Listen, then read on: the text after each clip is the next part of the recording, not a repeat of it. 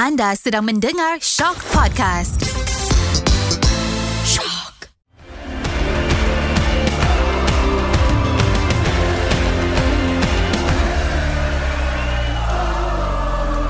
Assalamualaikum dan salam sejahtera kepada semua pencinta bola sepak Malaysia. Anda sekali lagi sedang mendengar Ultra Squatchy, podcast yang kita borak-borak lah pasal bola Malaysia, Liga Malaysia, Harimau Malaya, semualah apa saja yang berkaitan dengan Malaysia. Kita akan cuba kupas dan kita akan cubalah buat palatau. Ha, jadi malam ini sebenarnya kurang lengkap sebenarnya trio Ultra Squatchy. Ha, mungkin yang salah seorang tu sebab minggu ni kan pre, apa uh, final PLFA. Mungkin dia dah standby lah di sana untuk menyambut kehadiran aku dan Yop yang ada pada minggu ni di studio. Uh, dia mungkin tengah bersihkan roundabout ke apa. Eh Yop eh. Oh, uh, I prefer not to speak. uh, naratif-naratif ni saya tak nak main dah. Oh gitu. Kau biarkan aku berseorangan ya. Uh, tapi still walaupun uh, hanya aku dan Yop tapi tetap bertiga lah di mana kami menjemput seorang tetamu uh, yang pernah hadir ke Ultra Squatchy sebelum ini iaitu Farhan. Pak An dia tak nak cakap pasal jersey pun kali ni. Kita nak bercakap semuanya pasal bola sepak Malaysia dan kita nak masuk ke segmen pertama di mana kita nak review semua perlawanan yang berlangsung. Uh, sebelum tu aku bacakan dulu perlawanan yang, yang dah berlangsung hari itu keputusan. Oh ya, yeah, sebelum aku masuk ke uh, rev, uh, kita nak review perlawanan ni izinkan kami nak mengucapkan takziah kepada keluarga salah seorang jurulatih yang boleh kata legend lah di Malaysia di mana uh, dia dikabarkan baru saja meninggal uh, Coach B Sardianaden uh, jadi memang seorang uh, coach bagi aku lah aku pernah aku tengok dia bawa tim-tim yang boleh tahan juga hebat juga uh, dan bawa squad bawa 23 negara menang Pesta Bola Merdeka. Uh, jadi yuk uh, mungkin kau boleh apa apa pendapat kau lah mengenai Coach B Sardianaden ni? First of all, salam takziah untuk keluarga. Vishnu, we are here for you. We are with you, brother. So, Coach Satya ni dia seorang yang kita tahu dia outspoken. Eh. betul Kehilangan yang besar lah untuk uh, bola sepak Malaysia. Kehilangan yang besar. Hmm. Kau pula Pan macam mana hmm. pendapat kau? Apa apa coach Satyanathan bagi kau adalah seorang figura yang bagaimana? So first of all uh, aku ingin mengucapkan uh, salam takziah kepada keluarga mendiang B Satyanathan. Uh, Well, kita tahu macam Yop cakap tadi uh, memang Bisa Naden kira adalah coach yang outspoken dan memang kalau press conference dia tu memang Unik lah. unik lah. Yes. memang membuatkan ramai kita fans sentiasa tertunggu. Dan yang paling menyedihkan lagi aku rasa dalam sebulan saja aku rasa aku ada terdengar satu podcast lain lah. Macam satu temu ramah lain lah mengenai isu gaji dia di kelab yang terakhir beliau lah. Masih lagi tertangguh. Tapi yang menariknya dalam intipati konten uh, podcast tu uh, beliau ada lebih mengutamakan player mengutamakan apa staff-staff dia lah yang belum lagi menerima gaji tapi mungkin Tuhan lagi menyayangi beliau so salam lagi sekali salam takziah untuk keluarga mendiang uh, Bisatian Naden Ya, jadi um, Sarawak United, you had one job. hmm, tu nampak Yop dah bagi pesanan dan kita pun harap Selesaikan apa yang belum selesai. Betul. Kita pun harapkan benda tu akan selesai sebab ini macam satu perjuangan lah untuk uh, mendiang Coach B Satyanathan juga. Okay, sekarang kita terus ke review perlawanan-perlawanan yang berlangsung hari itu. Aku bacakan dulu keputusan. Pertama, Kelantan tewas 0-5 kepada JDT walaupun pada minggu lepas Kelantan nampak macam dah start nak bounce back balik di mana nampak persembahan yang menarik tapi kemudian pump kena 0-5 dengan JDT. Kedah menewaskan Kelantan United 3-1. KL sekali lagi hilang poin seri satu sama dengan Negeri Sembilan. Sabah uh, menang 4-0 ke atas Pahang dalam satu perlawanan yang cukup uh, memorable lah. Uh, ada ada peristiwa yang sedikit menyentuh hati dan perasaan. Kemudian Selangor uh, back on track menang 3-0 ke atas Pulau Pinang. Uh, Kuching City tewas 1-2 kepada Perak dan PDRM seri 0-0 dengan Terengganu. Review perlawanan. So kita nak sentuh ke Kelantan JDT ni? Saya tanya dulu ni. Untuk Kelantan JDT uh, Bagi aku Timing yang tak cantik untuk Kelantan lah. Timing yang tak cantik untuk Kelantan. Sebab minggu lepas dia orang dah Dah mula Kita dah nampak Yang permainan dia orang dah mula Macam dah ada game. Mhm. Tapi sebab JDT Kita Mana tim yang lawan JDT pun Macam uh, Esteban cakap Siapa yang lawan dengan dia pun Belum tentu boleh menang. So dia timing dia tak apa tepat lah Untuk Kelantan jumpa dengan JDT minggu ni. Tapi 5 Masih bearable So tak sampai 7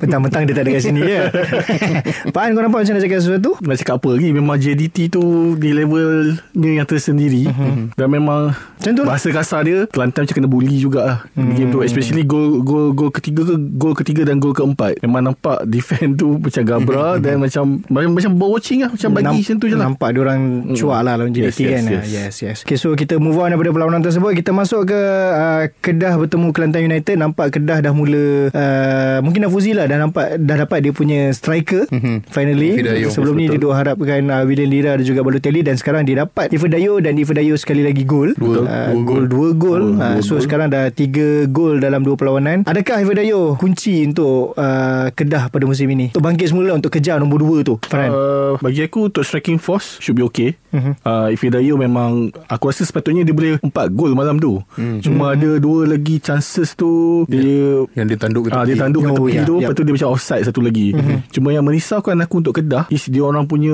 Backline dia Masa last-last minute tu Mhm. First Oh, gol, gol Gol Gol pertama Kelantan United tu Ya, ya. Striker tu aku rasa solo Dia solo ya dia betul. solo je daripada tengah padang Lepas tu masuk. Last last minute tu Ada satu kena palang tu Lepas tu referee pun tiup whistle habis Oh nasib baik. Eh, kira nasib baik lah. Ah, kira aku rasa tak tahu maybe defense line defensive line dia orang tidur ke apa macam mm. selesa terlampau mm. selesa so benda tu juga boleh membawa bahaya jugalah untuk match-match upcoming Yeah. sebab bukan nak pandang rendah pada Kelantan United mm-hmm. tapi sebab dia main kat home dan Mhm. lawan Kelantan United so itu adalah expected result is memang kita ingat ke- Kedah se- sepatutnya menang lah Mhm, mhm. ha, cuma ada beberapa kelekaan tu Yep. kita nasib baik lah Betul Dan dalam separuh musim pertama Kita nampak Kedah Mungkin kurang konsisten Ya, uh, Ataupun uh, Yang macam Karam pernah cakap Consistently inconsistent. Hmm, ya. uh, Tapi minggu lepas tu Dia cakap pasal KL Hmm. ha, Ni kita cakap pasal Kedah Masa separuh musim pertama. Dan sekarang nampak Dah ada Ifedayo. Nampaklah bila ada perubahan uh, Import tu Memberikan suntikan Semangat kepada Kedah. So agak-agak lah kan Yop? Mhm. Kelantan United ni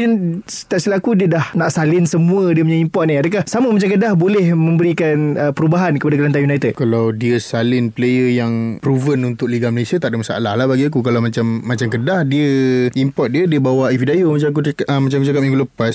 Ifidayo ni selagi dia tak jumpa dia punya pair Selagi mm-hmm. tu dia tak menjadi Tapi nampaknya dekat Kedah Dia dah jumpa lah pair dia mm-hmm. Sebab gol dia pun bukan dia yang buat Orang yang buat Dan hantar kat dia Dia tinggal tap je Itu memang cara permainan Ifidayo So mm-hmm. Ifidayo dah dah jumpa geng dia dekat Kedah So kalau kata Kelantan United Dia bawa player-player yang Macam aku cakap tadi Proven untuk Liga Malaysia So tak ada masalah Betul. Kalau kata dia nak Sebab kita ada separuh season lagi Game dah tak banyak Untuk player Mhm. Apa Adapt dengan team Ya Dan uh, mungkin juga sebab Rasanya Nafuzi memang suka striker yang macam Ifedayo ni mm-hmm. Macam Yes. Kipri Betul, dulu kan betul.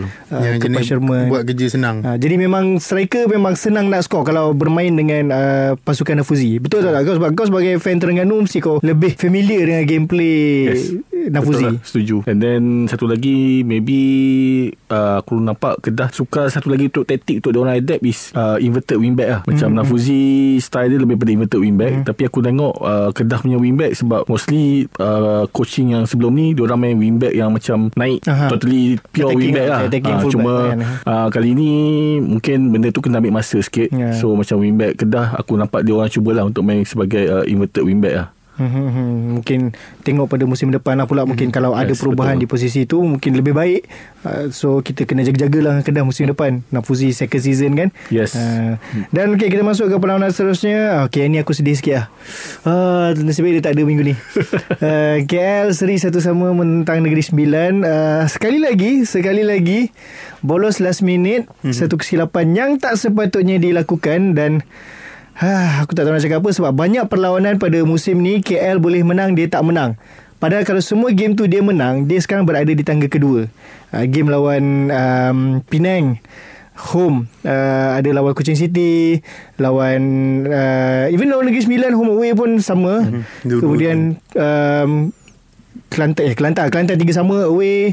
Banyaklah kira semua tu kalau menang memang KL dah nombor 2 Terengganu tapi pun Terengganu. Nah, dengan Terengganu pun Tiga sama. dah leading Lepas 3-1 kena 3 sama. Sayang lah macam Inconsistently cons- Apa uh, Incons- apa? consistently Consistently dan, inconsistent Wow dan dia jadi macam kurang momentum lah walaupun macam aku cakap minggu lepas mungkin ada orang rasa biar buat mistake sekarang Mhm. mm-hmm. jangan buat mistake masa final tetapi in terms of momentum dia lah kau Macam lagi sekali hampa lah Menata ya Sebab Aku pun tak tahu Apa motivasi dia orang untuk apa apa motivasi pemain-pemain KL menjelang final Piala FA ni sebab apa yang dipersembahkan atas padang tu tak menggambarkan yang kau dah bersedia untuk ke final. Sebab hmm. kau final lawan dengan kita tahu lawan dengan Johor. So kau kena tunjuk something dekat fans kau yang nak travel ke sana. So kalau aku berada di tempat penyokong KL, aku mungkin akan akan rasa tim aku ni dah bersedia ke belum sebenarnya? Sebab kita ada masa lagi beberapa hari. Hari ni lagi beberapa hari. 3-4 hari lagi nak final. So sepatutnya game, game dua game lepas lawan Terengganu dengan lawan Negeri Sembilan ni sepatutnya kau tunjukkan yang okay walaupun tim kita macam ni tapi kita dah ready nak jumpa dengan JDT tapi itulah apa yang apa yang fans dapat apa yang player tunjukkan atas padang. Macam kau cakap tadi benda boleh menang. Macam uh, game Terengganu first half ada second half hilang. Yang ni aku tengok first half ada second half tu masih ada. Tapi bila hujung-hujung tu kau dah Dia macam hilang, yeah. Dia macam Pak An cakap tadi Apa nama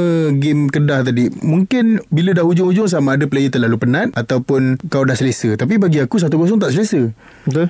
Sepatutnya kau keep on attacking. Tapi aku tak tahu Apa apa yang Apa yang bermain Ataupun ada apa-apa masalah ke Tak tahu. Mhm. Tak tahu nak cakap dengan KL ni hmm. Kau Pan Sebab kau pun ada turun game tu Ah. Macam mana kau tengok Untuk game tu aku ada aku ada dekat stadium. Untuk 75 minit pertama tu memang totally KL Patut boleh menang kan memang serang. Ya. Memang kokoh untuk serang serang serang serang, serang, serang. Sampailah minit 75 tu Gulon sub off. Gulon Gulon sub keluar. aku ingat kan bila Gulon dah sub tu Lagi boleh attack Ah, dah lagi boleh attack lah Betul Memang betul memang lah. memang Ah. aku kata Ini dah bagi bola tanggung lah Ah. Memang KL boleh ni lah Betul. Tapi Aku tak faham 15 minit terakhir tu Player KL jadi macam Tak reti main bola.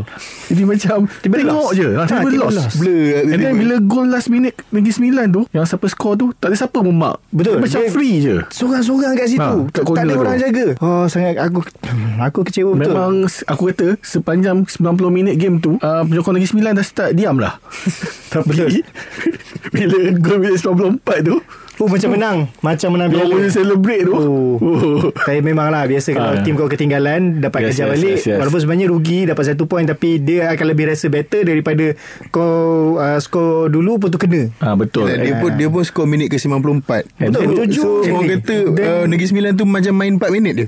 Ah, betul. 90 minit tu tak ada. Betul. So 4 minit tu je dia main untuk skor. So macam bagi aku tu lah macam Pak cakap tadi dia tak tahulah apa yang telah terjadi dengan uh, backline KL.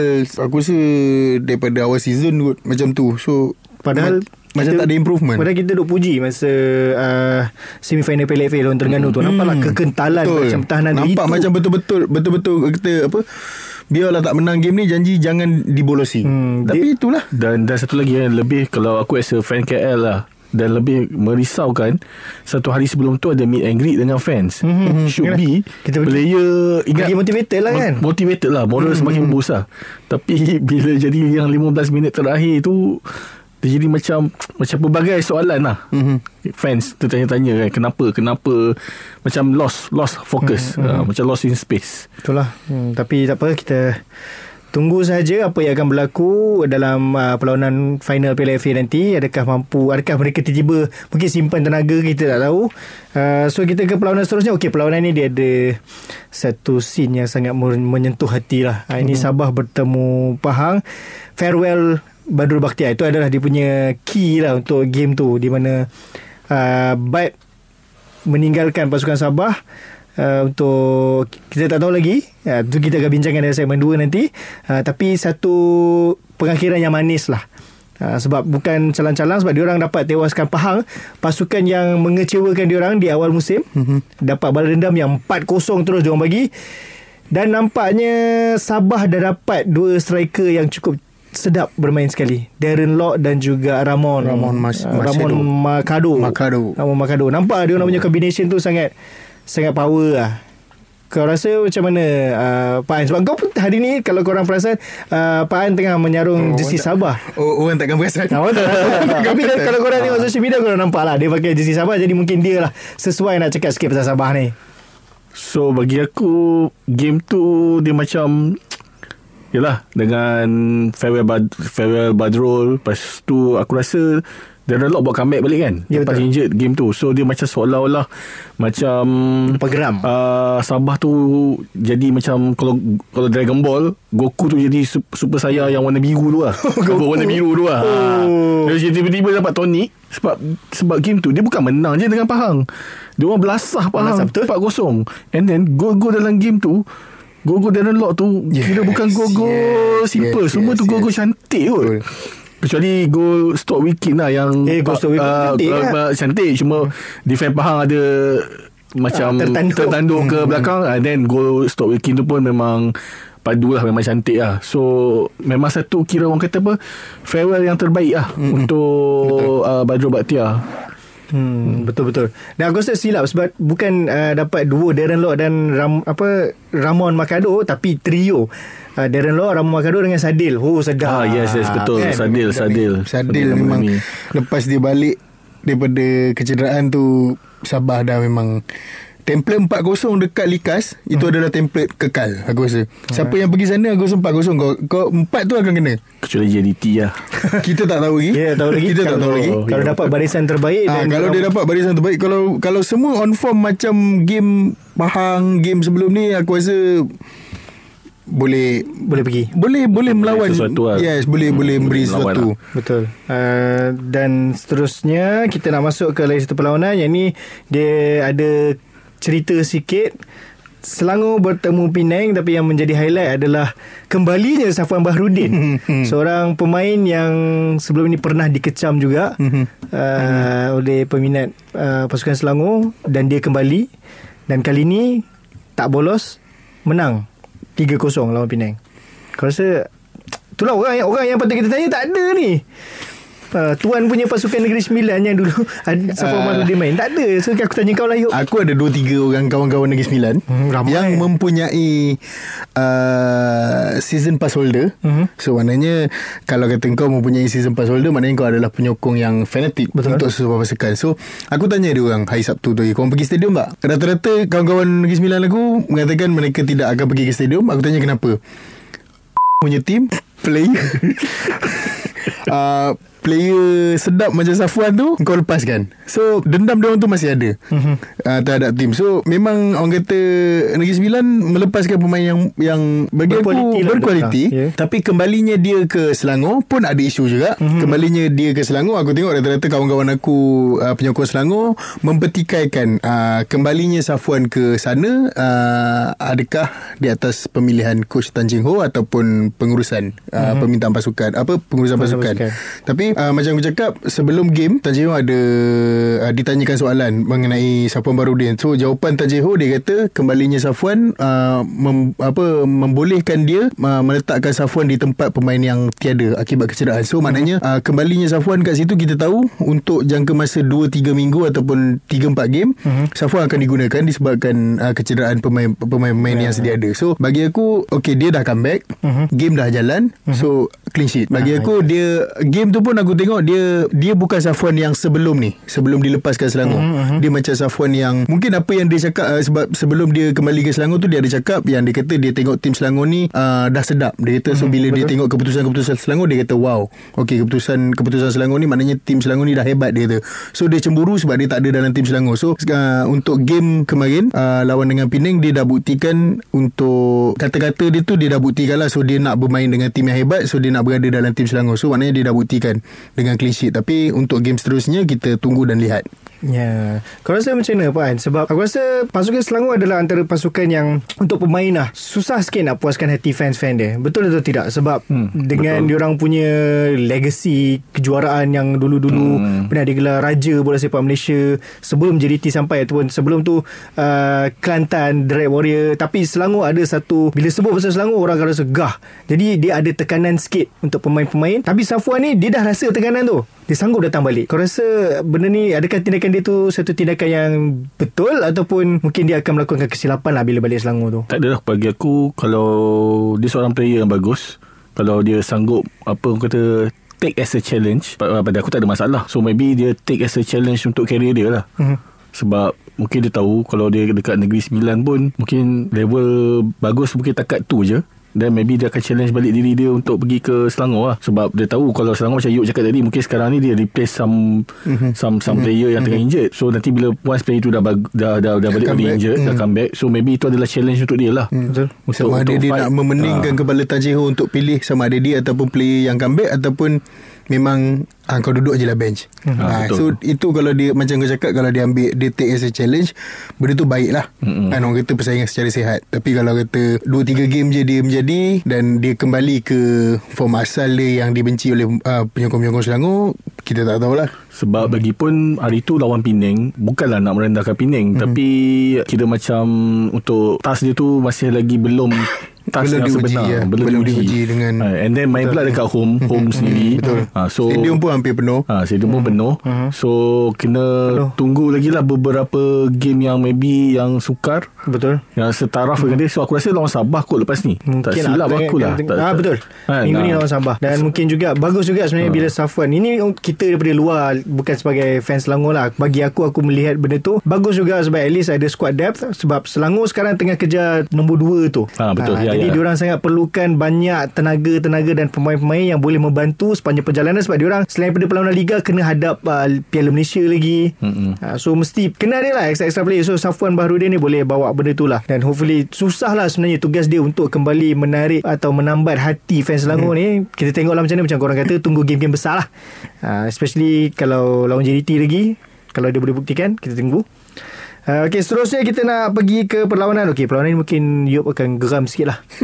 Kuching City bertemu Perak. Uh, yang sini, ni kalau minggu lepas kau kata, ada sebelum ni cakap kita cakap pasal Perak bertemu Kelantan United. Yang kau tengok sebab perlawanan tu winnable. Dan ini pun salah satu game yang winnable. Dan akhirnya kali ni menang. Nah aku tengok game ni Kali ni aku tengok game ni Sebab dapat info bahawa Apa Sio Sunong uh, Kembali Selepas dia punya injury Sebab uh, Selepas kemasukan Sio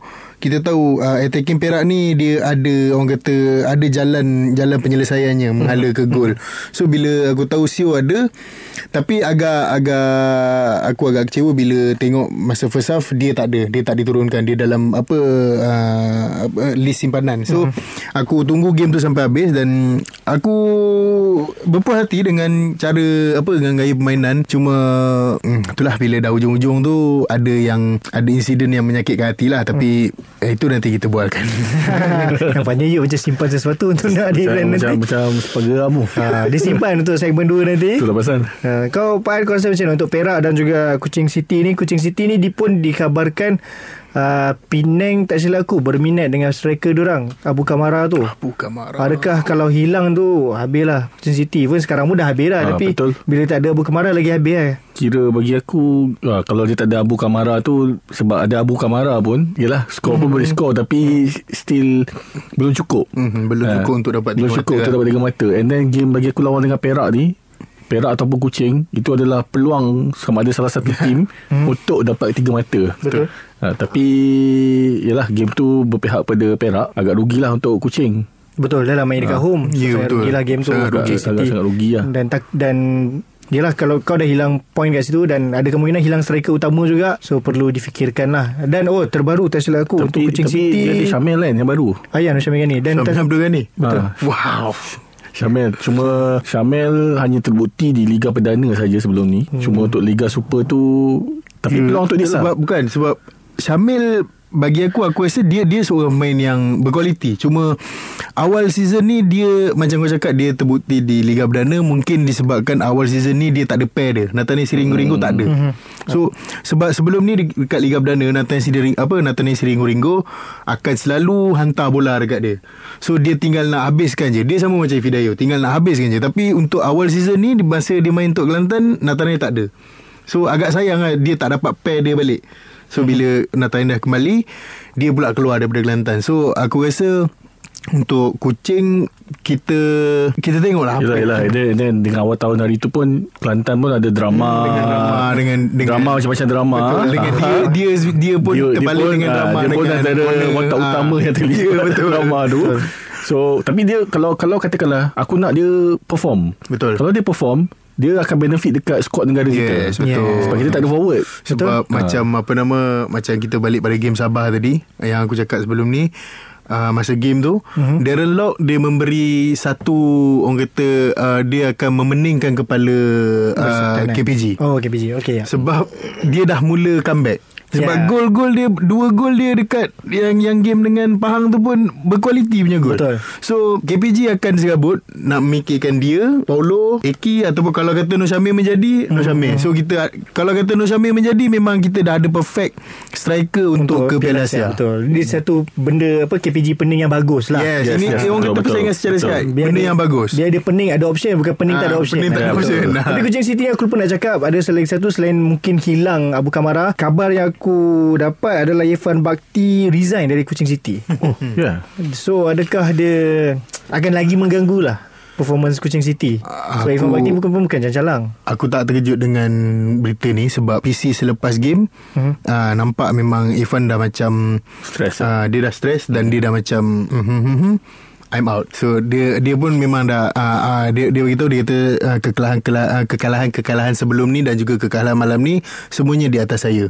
Hmm. Saya bertanggungjawab ke atas semuanya. So dia dah bila dia dah bila seseorang coach dah dah keluarkan kata-kata tu maknanya perasaan putus asa tu dah mula ada. So aku rasa- aku tak terkejut dengan dengan berita yang kalau kata Ifan Bakti akan uh, gerak daripada Kuching. Hmm.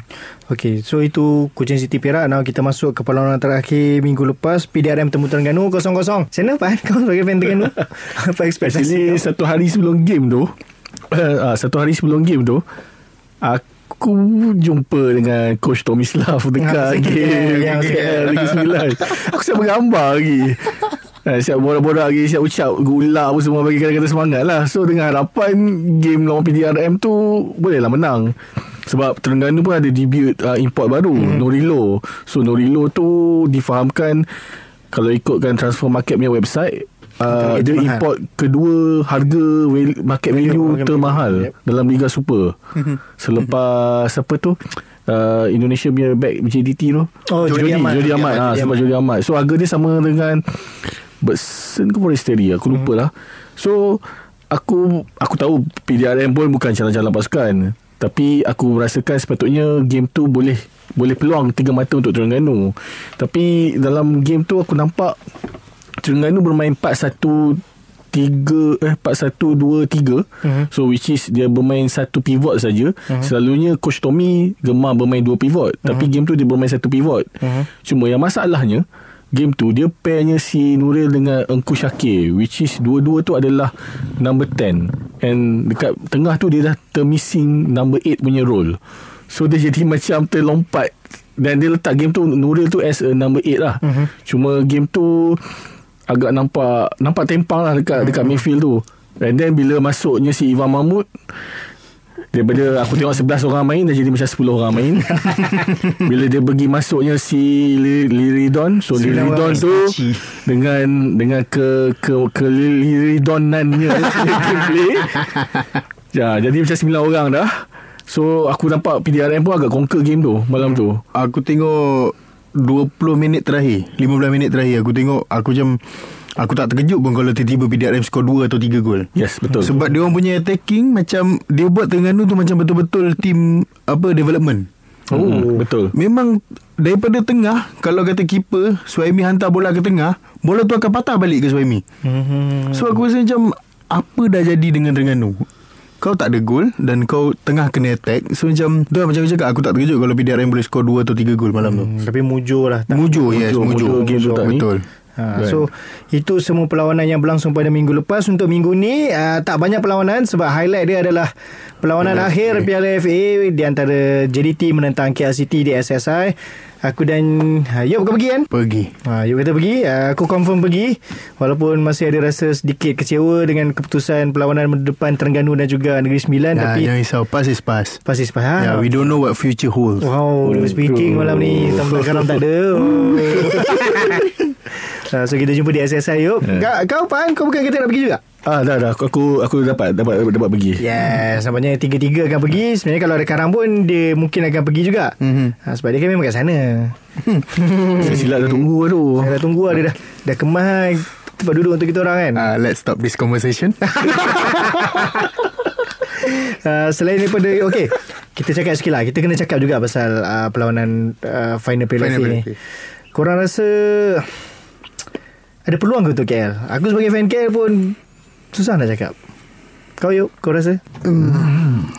Keajaiban je lah Yang diperlukan oleh KL Untuk menang lawan JDT sebab uh, dua game sebelum ni uh, uh, siapa nama Terengganu dengan Negeri Sembilan adalah sebenarnya adalah uh, persiapan yang baik untuk dia orang men- mempersiapkan diri untuk lawan dengan JDT tapi dua-dua game okey seri okey kan? Tapi kita kena kita kena ingat kalau kata boleh kekang JDT 90 minit untuk tanpa gol ataupun satu sama dua sama kita ada lagi setengah jam. Dan kalau tak habis setengah jam tu masih tak ada gol, ada penalti. Kita tunggu dan lihat je lah. Aku tak berani nak nak tapi ah, beratnya pada JDT lah. Mhm. Kau Pan, kau rasa macam mana untuk game ni? Uh, kalau ikutkan Of course lah Dari segi professional view Memang JDT Nampak Terlampau berat lah Berat sangat ke arah JDT lah Cuma dia ibarat macam David versus Gol Goliath Gol layar. Ya. Nah Cuma harapkan pada Magic Ataupun kita Fan-fan KL banyakkan solat hajat lah Oh, sekarang juga aku pergi.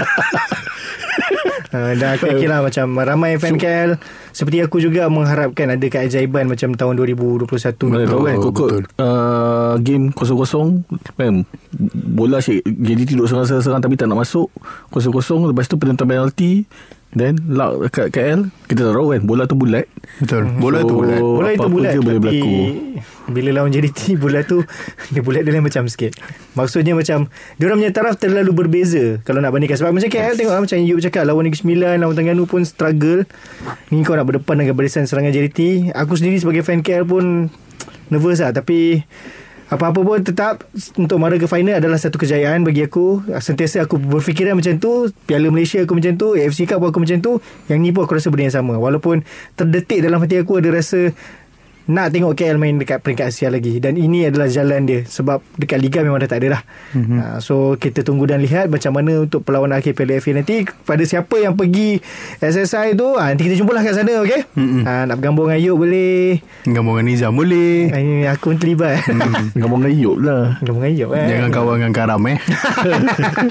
Okey, selain daripada perlawanan akhir Piala FA, ada dua perlawanan juga yang akan berlangsung. Satu perlawanan is uh, Kuching bertemu uh, Kuching City bertemu Kelantan pada hari Jumaat. Game ni dia reschedule balik mm-hmm. sebab hari tu tak jadi. Dan lagi satu Selangor bertemu Sabah. Yang ni game ni dia dibawa Oh. ke depan. Oh ya, Ah, ya, Ini ya. tak silap aku bulan 10 ke Bulan berapa tadi 10, bawa ke betul. depan mm-hmm. sebab tak tak tahu apa yang berlaku mm-hmm. tapi akan berlangsung lah pada hari Ahad tu. Jadi itu saja untuk segmen pertama ni. Now kita nak masuk ke segmen kedua, statement dan juga ada keren. Kenyataan minggu ini. Okey, kita masuk ke segmen kedua. Ha, aku tanya dulu lah, Yop, kau ada nak rant apa-apa ke? Kalau ada nak rant, aku bagi floor. Hmm, uh, ni berkenaan dengan ni lah kan uh, game kucing dengan perak eh. sebab bila aku buka soalan dekat Instagram pun ada 3 4 orang aku rasa lebih lah yang uh, bertanya ataupun uh, suruh uh, kita bincangkan isu ni. So even Pak An sendiri pun ada engkau pun uh, ada Termasuk aku Aku pun ada tanya Hmm, juga Dia pun soalan ada ni. tanya kat soalan ni. So Bagi aku Isu pengadil ni Daripada aku mula tengok bola sepak lagi Kan? Daripada akar umbi Daripada peringkat akar umbinya Bawa ke Liga Super Kualitinya masih tak diperbaiki. Setelah setiap tahun Setiap musim kita memperkatakan Bukan kata kita sebagai penyokong Even uh, Barisan jurulatih pengurusan pasukan yang bertanding pun mempertikaikan kualiti pengadil yang ada dalam Liga Super kita.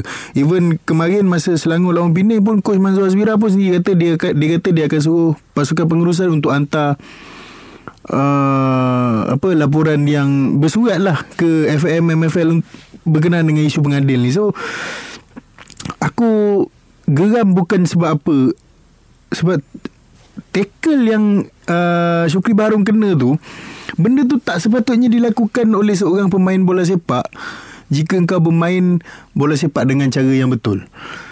Kaki kau terlampau tinggi bang. Bila kau dah tackle macam tu sepatutnya Okey kita tolak tepi lah Orang kata. Kalau kata niat ataupun tak ada niat tapi benda tu dah berlaku So di situ Fungsi seorang pengadil Yang mengadili perlawanan Dan mengawal tempoh permainan Dekat situlah fungsinya kau uh, Ada di atas padang Kalau kata pandangan kau tak jelas, kau berada di belakang pemain ataupun ada pemain yang block kau punya view, benda tu jadi depan linesman. Linesman buta ke apa? Yang tu aku nak aku nak tahu benda tu je. Dan dalam pemikiran semua official yang ada atas padang tu, kecederaan ataupun tackle yang mana yang membolehkan kad keluar daripada poket pengadil. Itu yang aku aku nak tahu sangat. Mm-hmm. Sebab benda tu aduh Engkau tengok pun kau rasa sakit dia. Betul. Engkau Ngilu. tengok pun kau rasa sakit dia. Kaki dia alah. Eh tapi Yuk Ada satu kat Twitter tu Hmm. Dia dia pernah kat garam kan Yang tu Dia cakap pakai shimpet Tapi tak sakit. Timbul lagi marah. Oh dia ingat simpet tu Ai. kebal. Tak, Pakai Ingat shimpet Kan pakai shimpet tu apa? Dengan Kebal simpet lah tu macam pakai perisai kan. Oh, Ah. kalau kena macam tu. Tapi Teringin Teringin saya jumpa brother tu. Teringin saya jumpa brother tu. Suruh dia pakai simpet 2-3 lapis Kita buat kat dia Kita tengok. Dan, ah, Benda tu tak sepatutnya berlaku Dan betul. Eh, aku tak tahu nak cakap lah, tak tahu nak cakap sebab bukan apa uh, uh, apa Sukri dia injured lah dia ACL. Betul. Daripada awal season, main. awal season sampai ke game semalam dia baru declare fit untuk main. Dia masuk pada 2 minit je. Sentuh bola sekali je. Injured balik. Dan injured tu bukan salah dia So benda tu agak galat lah kat situ Mhm. So dengan kau Okay injury happen Tapi tak ada hukuman tu Itu yang Hmm, betul. itu yang lagi lagi buatkan aku rasa tak puas hati tu. Betul. Dia punya isu adalah pasal pengadil lah. Pengadil, betul, Sebab pengadil. Uh, untuk kesalahan tu tak silap aku uh, Syukri pun ada post kot dekat dia Instagram yang player tu dah minta maaf kat dia dan dia pun dah maafkan. Cuma isunya adalah benda tu Betul. berlaku ada official time tu tapi tidak ada hukuman. Hmm. Padahal kau nak tackle macam mana lagi? Kau nak injury yang macam mana lagi sampai patah kaki ke baru nak bagi kad? Nah, dia sampai tahap macam tu. Dan ini bukan kali pertama lah kita bercakap pasal pengadil. Bukan setakat season ni, aku rasa hampir setiap musim juga kita akan bercakap. Cuma season ni highlight lebih sikit lah aku rasa. Ya sebab game Sabah dengan Pahang pun aku tengok game tu ada head injury. Mhm. Bola kena kepala keeper punya kepala kena tendang dengan striker kau tak blow whistle kau tak stop game. Kau benda tu kita dah tahu. Kau kalau ada je head injury mm-hmm. kau kena automatic stop. Sebab benda tu bahaya Tapi Betul. kau still tak buat Kau tak stop game. So aku macam Kualiti pengadil ni Dari mana kau orang dapat sebenarnya? Dari mana kau orang dapat pengadil ni? Adakah Tangkap muat Ataupun Tak tahulah saya. Hmm. Pan- panjang tu. Itu macam kena kalau nak cakap pasal pengadil ni menjadi satu episod. Tu lah pasal Ha, sebab even tak payah cakap satu episod pun dah banyak episod dah sebenarnya bercakap pasal pengadil ni. Jadi kita bagi Yop tenang, tenang. So kita nak bercakap uh, pasal statement. Ha, statement ni satu yang paling menarik sekali ni berkaitan dengan Sabah lah. Ha, bila kita bercakap pasal farewell tu, ada berita atau perkhabaran mengatakan Bad dia stop daripada main dengan Sabah kerana nak menjadi uh, kabarnya akan bertanding dalam pilihan raya negeri nanti. Kau rasa macam mana Pak An? Uh, agak unik lah dan rare untuk player sebab Badrul ni masih boleh main tau. Masih boleh main. Dia macam satu kejutan Sebab Dia atas padang aku rasa Masih lagi first team Mhm. Aku rasa Even kalau nak call up Untuk Malaysia pun Masih Dia relevan. boleh relevan Dia masih relevan Masih boleh main lagi Cuma Yalah maybe Itu hak dia. Mungkin dia nak Tukar career pass ke apa. And then Kita pun dulu pernah ada juga kan. Aku rasa dua orang kot Player Betul. kita kan. Datuk Socin An Dengan siapa seorang lagi Yang pemain Kedah dulu Pemain Kedah juga Aku tak ingat apa nama Radi Radi tak? Madin, eh? Radi Madin ke apa? Eh, tak aku dah Aku, aku, aku, aku tak ingat sorry, sorry. Yang satu lagi Pemain Kedah tu aku lupa Tapi uh, Dua-dua tu Kalah Kalah Kalah Kalah bertanding lah bertanding, kalah. Ah, Cuma kalau Badrul masuk bertanding ni Dan kalau dia menang Maybe lah Tak silap aku Mungkin sebagai Player bola sepak Malaysia pertama lah Yang menang pilihan raya Hmm. uh, And then Kalau kalau dekat worldwide pun Kalau kita tengok kat dunia pun Banyak je kan Ramai. Even Josh Ware ha, Josh Ware jadi presiden kan? Josh Ware dah jadi Ah. presiden apa, Libya kan Mhm. So mana tahu Takut kita satu hari nanti Ada bekas pemain bola sepak ke Mungkin Jadi Perdana Menteri? Perdana Menteri ke Oh. And in future lah kan future. Tapi kira Itu pilihan dia kan Mhm, betul. Maybe all the best lah. Sebab aku rasa Dekat dia pun Fenomenal dia Dekat Kedah pun Ramai orang suka dia. Ramai orang menghormati dia. Betul. So Should be okay lah Untuk Betul. DJ di YB Dan mungkin berharap Aku harap dia boleh meng, apa, memperkembangkan bola sepak ke satu level Betul. yang Kita lebih harap tertinggi lah. Itulah kita harap. Dan kita tunggulah Kita tengoklah. Kalau betul lah berita ni Kita nak tengoklah Bab petani mana. Mungkin Sungai Petani kan. Mm Dia pun asal Sungai Petani Yes, yes, betul. aku Dia pun asal Sungai Petani. So kita tengoklah Mungkin warga Kedah boleh Ter nanti-nanti Betul atau tidak. Mana tahu sebenarnya Bukan bertanding pun. Mm-mm. Balik Kedah Main dengan Kedah ke? Ha, Sebenarnya Tapi nampaklah Masa dia cakap farewell tu Dengan Rizal Ghazali Menangis mm-hmm. terisa-isa Memang sahabat yang baik Dengan Bad ha, So memang Bad ni Dia seorang pemain yang Kita tahu Mempunyai hati yang baik Betul, Seorang betul. pemain yang menjadi contoh yes. So memang Kehilangan dia akan dirasai oleh Sabah Tetapi kita pun akan ternanti-nanti Apa tindakan dia yang selanjutnya Ah. So sekarang kita masuk statement yang kedua Okey sebenarnya sebelum statement ni dikeluarkan Uh, ada statement lain yang dikeluarkan dahulu di mana KL City telah mengumumkan bahawa akan melakukan kerjasama dengan kelab daripada Spanyol, kelab daripada La Liga, Cadiz. Cadiz. Uh, dan ini bukan kali pertama KL umumkan kerjasama dengan kelab luar. Sebelum ni tak silap aku tahun 2021 pun pernah umumkan dengan kelab Iran Sepahan mm-hmm. dan ini yang kedua cuma yang ini lebih lebih gah sebab berita ni bukan setakat diumumkan oleh Cadiz sendiri tapi juga oleh akaun La Liga. Dan uh, kita tahu banyak kelab sebenarnya yang pernah mengumumkan benda-benda macam ni dan ini telah menarik perhatian uh, daripada TMJ di mana dia mengeluarkan satu komen PJ City jalin kerjasama dengan Manchester City di mana PJ City pada hari ini. Mm-hmm. dia kata dia dah bekerjasama dengan banyak kelab uh, dan dia nak tahu tapi kami hanya share atau berkongsi expertise development dan planning sahaja. So macam kira dia nak cakap pasal announcement ni ataupun kerjasama lah bila kelab Malaysia announcement uh, dengan kerjasama dengan kelab luar. Apa faedahnya kepada kelab-kelab Malaysia ni ataupun hanya akan sekadar menjadi alat promosi kepada kelab-kelab luar ni. Kau rasa macam mana Yop? uh, uh, aku bersetuju je dengan dengan apa yang diperkatakan oleh uh, tuanku sebab kalau kita tengok kat sini pun dia kata uh, pembangunan akar umbi infrastruktur semua kena buat sendiri betul mm-hmm. sebab bola sepak Malaysia kalau kata kita nak tengok pada peringkat akar umbi kita tak jumpa untuk setiap tim Mm-hmm. eh uh, aku uh, mungkin ada ada ada Ada kebaikan? Mungkin, mungkin ada ada tim yang uh, ada dia punya uh, youth development uh-huh. dan ada tim yang memang tak ada langsung. Sebenarnya youth development ni sesuatu yang amat penting dalam hmm. bola sepak eh. Kalau kata kita nak dapat mana kita nak dapat player yang uh, umur 23 24 untuk bawa ke first team kalau kita tak ada akar umbi ni. Hmm. Sebab kalau setakat nak collect daripada padang-padang tiap-tiap petang yang tu benda yang amat rugi lah. So kalau kata apa yang apa yang Tunggu cakap tu kalau kata pasal akar umbi uh, infrastruktur kalau kata kau tak ada padang latihan yang betul kau tak ada gym yang betul kau tak ada rehab center yang betul hmm. benda tu agak rugi untuk tim hmm. so betul lah soalan dia apa uh, apa orang Benefit. kata benefitnya kau punya kerjasama, uh, kerjasama dengan tim luar ni hmm. Okay Kau Pak An Kau rasa macam ni Adakah benda ni mampu Menarik lah Ada ada impact atau tidak Untuk kelab Liga Malaysia Macam aku cakap dah ada impact atau tidak ataupun hanya akan jadi sekadar promosi untuk kelab-kelab luar negara ni dapat mungkin buka akademi dekat Malaysia. In, in the end diorang yang ada akademi hmm. bukan kelab-kelab ni. Dia ber- berbalik kepada tengok uh, perjanjian antara dua kelab lah. Hmm. Macam apa yang dijantakan oleh Tunku sendiri. Hmm. Aku setuju. Uh, betul lah cakap dia. Kan? Kita boleh belajar dengan dia. Tapi at the end kau buat ke tak buat? Hmm. Uh, kan? Kau buat ke tak buat sebab ikut kalau ikut as a experience aku bermain dalam FM pun mm-hmm. akan ada parent club affiliate club kan mm-hmm. kan dia ada dia adalah apa uh, dari segi facilities mm-hmm. ataupun first option to buy loan player apa semua tu memang ada mm-hmm. cuma dia berbalik kepada kelab tu sendiri lah mm-hmm. even uh, nak nak buat ke atau tak nak buat ataupun hanya sekadar just macam nak apa marketing sementara saja. Ya. Ha.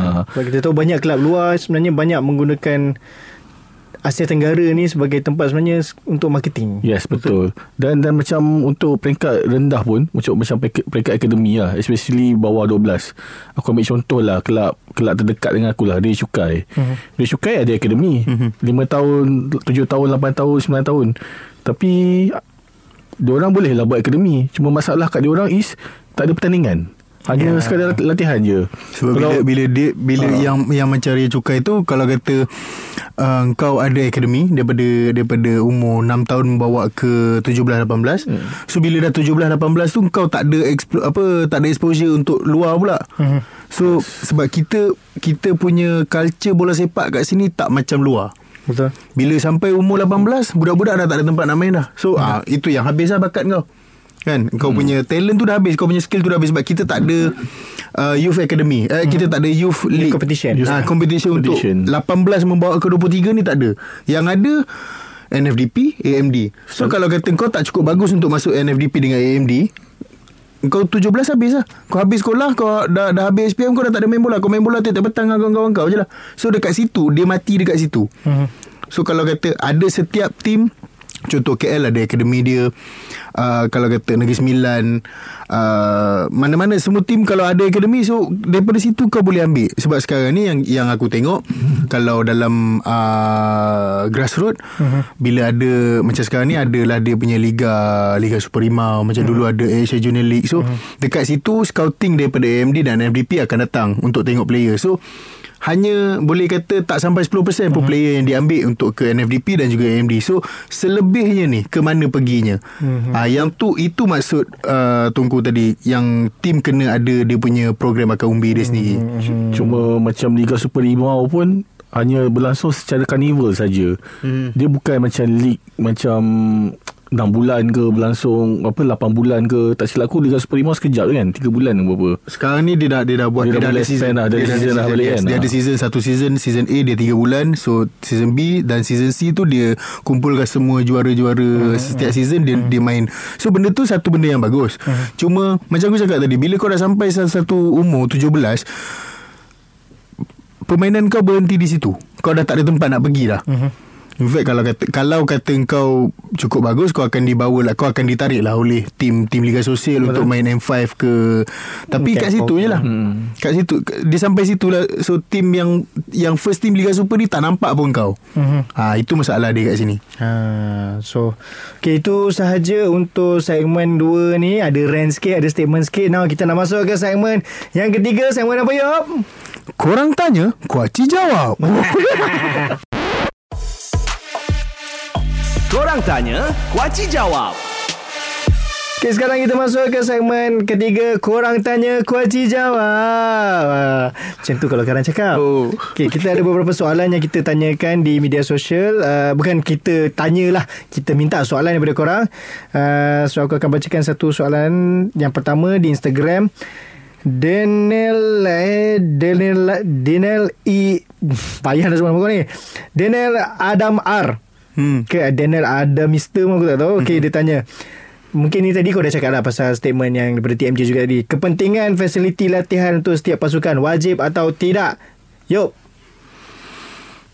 Fasiliti latihan Hmm. So maknanya training center lah Yes, okay, ah. Training center ni Dia bukannya sekadar padang Mhm. Bukan sekadar padang untuk kau Kau ni dia petani Bukannya sekadar padang untuk kau berlatih tendang bola Mhm. Berlatih keeper tangkap bola Bukan So Padang latihan yang betul-betul lengkap di mana kau mempunyai padang latihan itu sendiri, Mhm. kau mempunyai gym dan kau mempunyai rehab center di situ. Betul. So semua bila bila kata okey hari ni training kita akan buat benda ni kita akan buat benda ni. Habis training kita pergi ke rehab center so untuk kau pulihkan balik badan kau lepas kau dah kena henyak atas padang. Itu adalah padang latihan yang sempurna.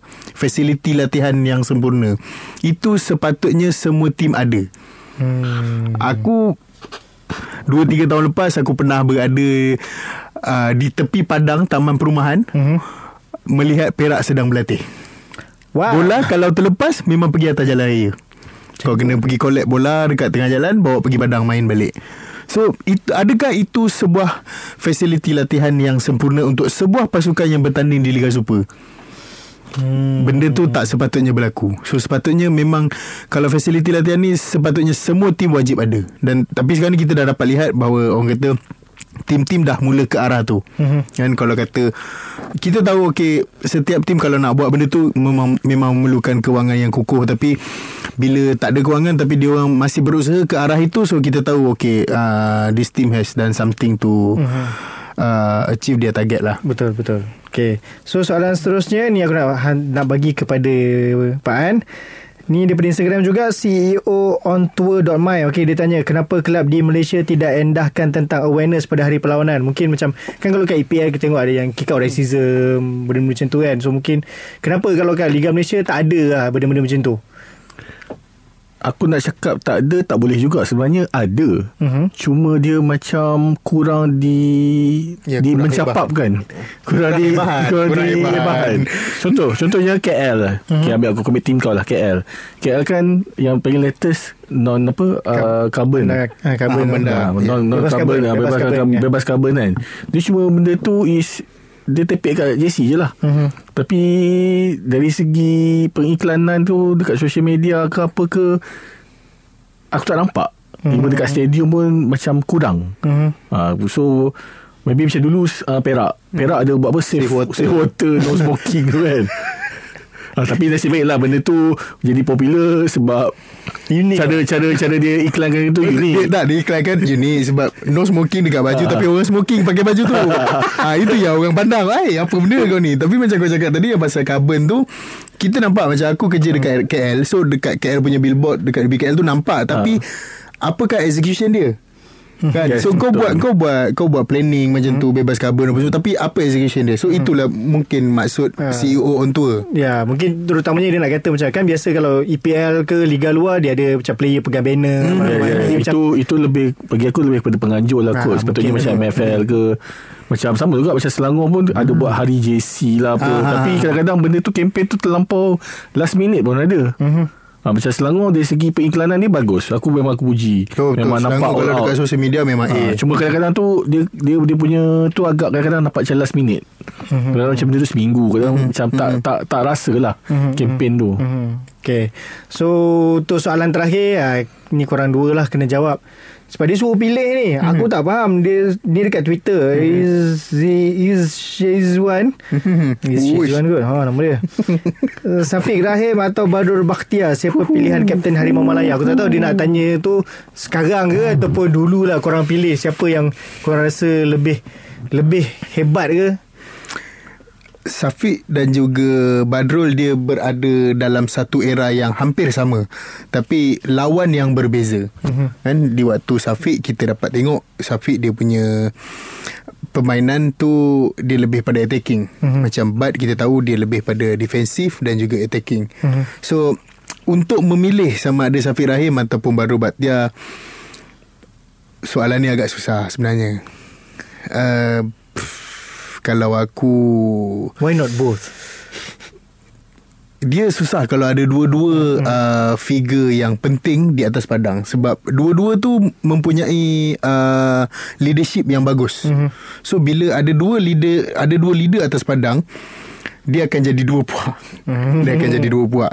So tapi kalau kata untuk memilih aku lebihnya pada Safiq Rahim lah aku rasa. Hmm. Kau Pak An uh, kalau dua-dua ni memang satu figura yang bagi aku sangat-sangat uh, kira bagus lah untuk bola sepak Malaysia. Hmm. And then macam Syafiq Rahim, aku tengok karakter dia, dia lebih kepada kalau dia kapten tu dia macam kapten yang tegas dan macam lagi garang. Hmm. Kalau Baik ni dia kapten yang tegas. Macam abang-abang kan Tapi orang macam Kalau dia tegur tu Orang akan jadi macam segan hmm. ha, Macam orang akan segan-segan Tapi sebenarnya dia tengok balik Kepada dressing room hmm. Team Keadaan team tu. Either dia orang prefer Syafiq Rahim Ataupun Bat Tapi kalau katakanlah Aku jadi coach Aku lagi prefer Captain yang macam Orang kata Tegas dan garang lah hmm. So maybe aku lebih Slightly prefer Syafiq Rahim kot hmm. Oh, okay. Kalau aku tak apalah aku mulai jawab Nantilah korang ni Aku mulai dengan diri Macam tu Udah, udah. Aku ni okay lah, Aku pilih lah Aku pun rasa lebih kepada Aku lebih kepada Syafiq Rahim lah Compared to Badrul No disrespect to Badrul Hmm, betul betul. Tapi No, bukan bukan disrespect tapi ha, Tapi in terms of uh, Ni pilihan kita lah Pilihan kita Kalau aku pun aku akan pilih Paulo Josue Eh salah Syafiq Rahim Ah. Eh, Dia nak juga Nak juga Tak dah naturalisasi Okey itu sahaja untuk episod Ultra Squatchy pada minggu ini. Ha, jangan lupa kalau ada soalan boleh hantar boleh berinteraksi dengan kita orang di semua social media kita orang dan uh, siapa yang pergi ke SSI pada final PLF ini jangan lupa kita akan jumpa di sana. Tak ada official event pun. Kita orang turun nak hmm, tengok Kita bola datang, je. datang nak tengok bola je Tak ada pun pentas-pentas hmm. ke apa tak ada. Kita orang memang datang Kita pun tak bawa tak set kamera pun. Nombor. Mikrofon pun tak bawa. Oh gitu. So memang kita datang Memang nak, nak Memang kita orang datang Nak tengok bola. Macam aku Aku nak datang Dan sokong Kuala Lumpur. Mm-hmm. You nak menikmati bola sepak Sebab ini adalah Pentas perlawanan Piala FA Aku aku nak aku nak main bunga api je. Oh gitu. Jangan Kita saya habis. Boleh Tak nak cakap pasal tu. Okey itu saja daripada kami Daripada aku Yop dan juga Pan Untuk episod kali ini. Sehingga kita berjumpa lagi Dalam episod yang akan datang. Ingat Kalau bukan kita yang menyokong bola sepak Malaysia Siapa lagi yang nak sokong? Ha, Jadi itu saja Sehingga kita berjumpa lagi. Assalamualaikum Dan salam bola sepak Malaysia. Jumpa lagi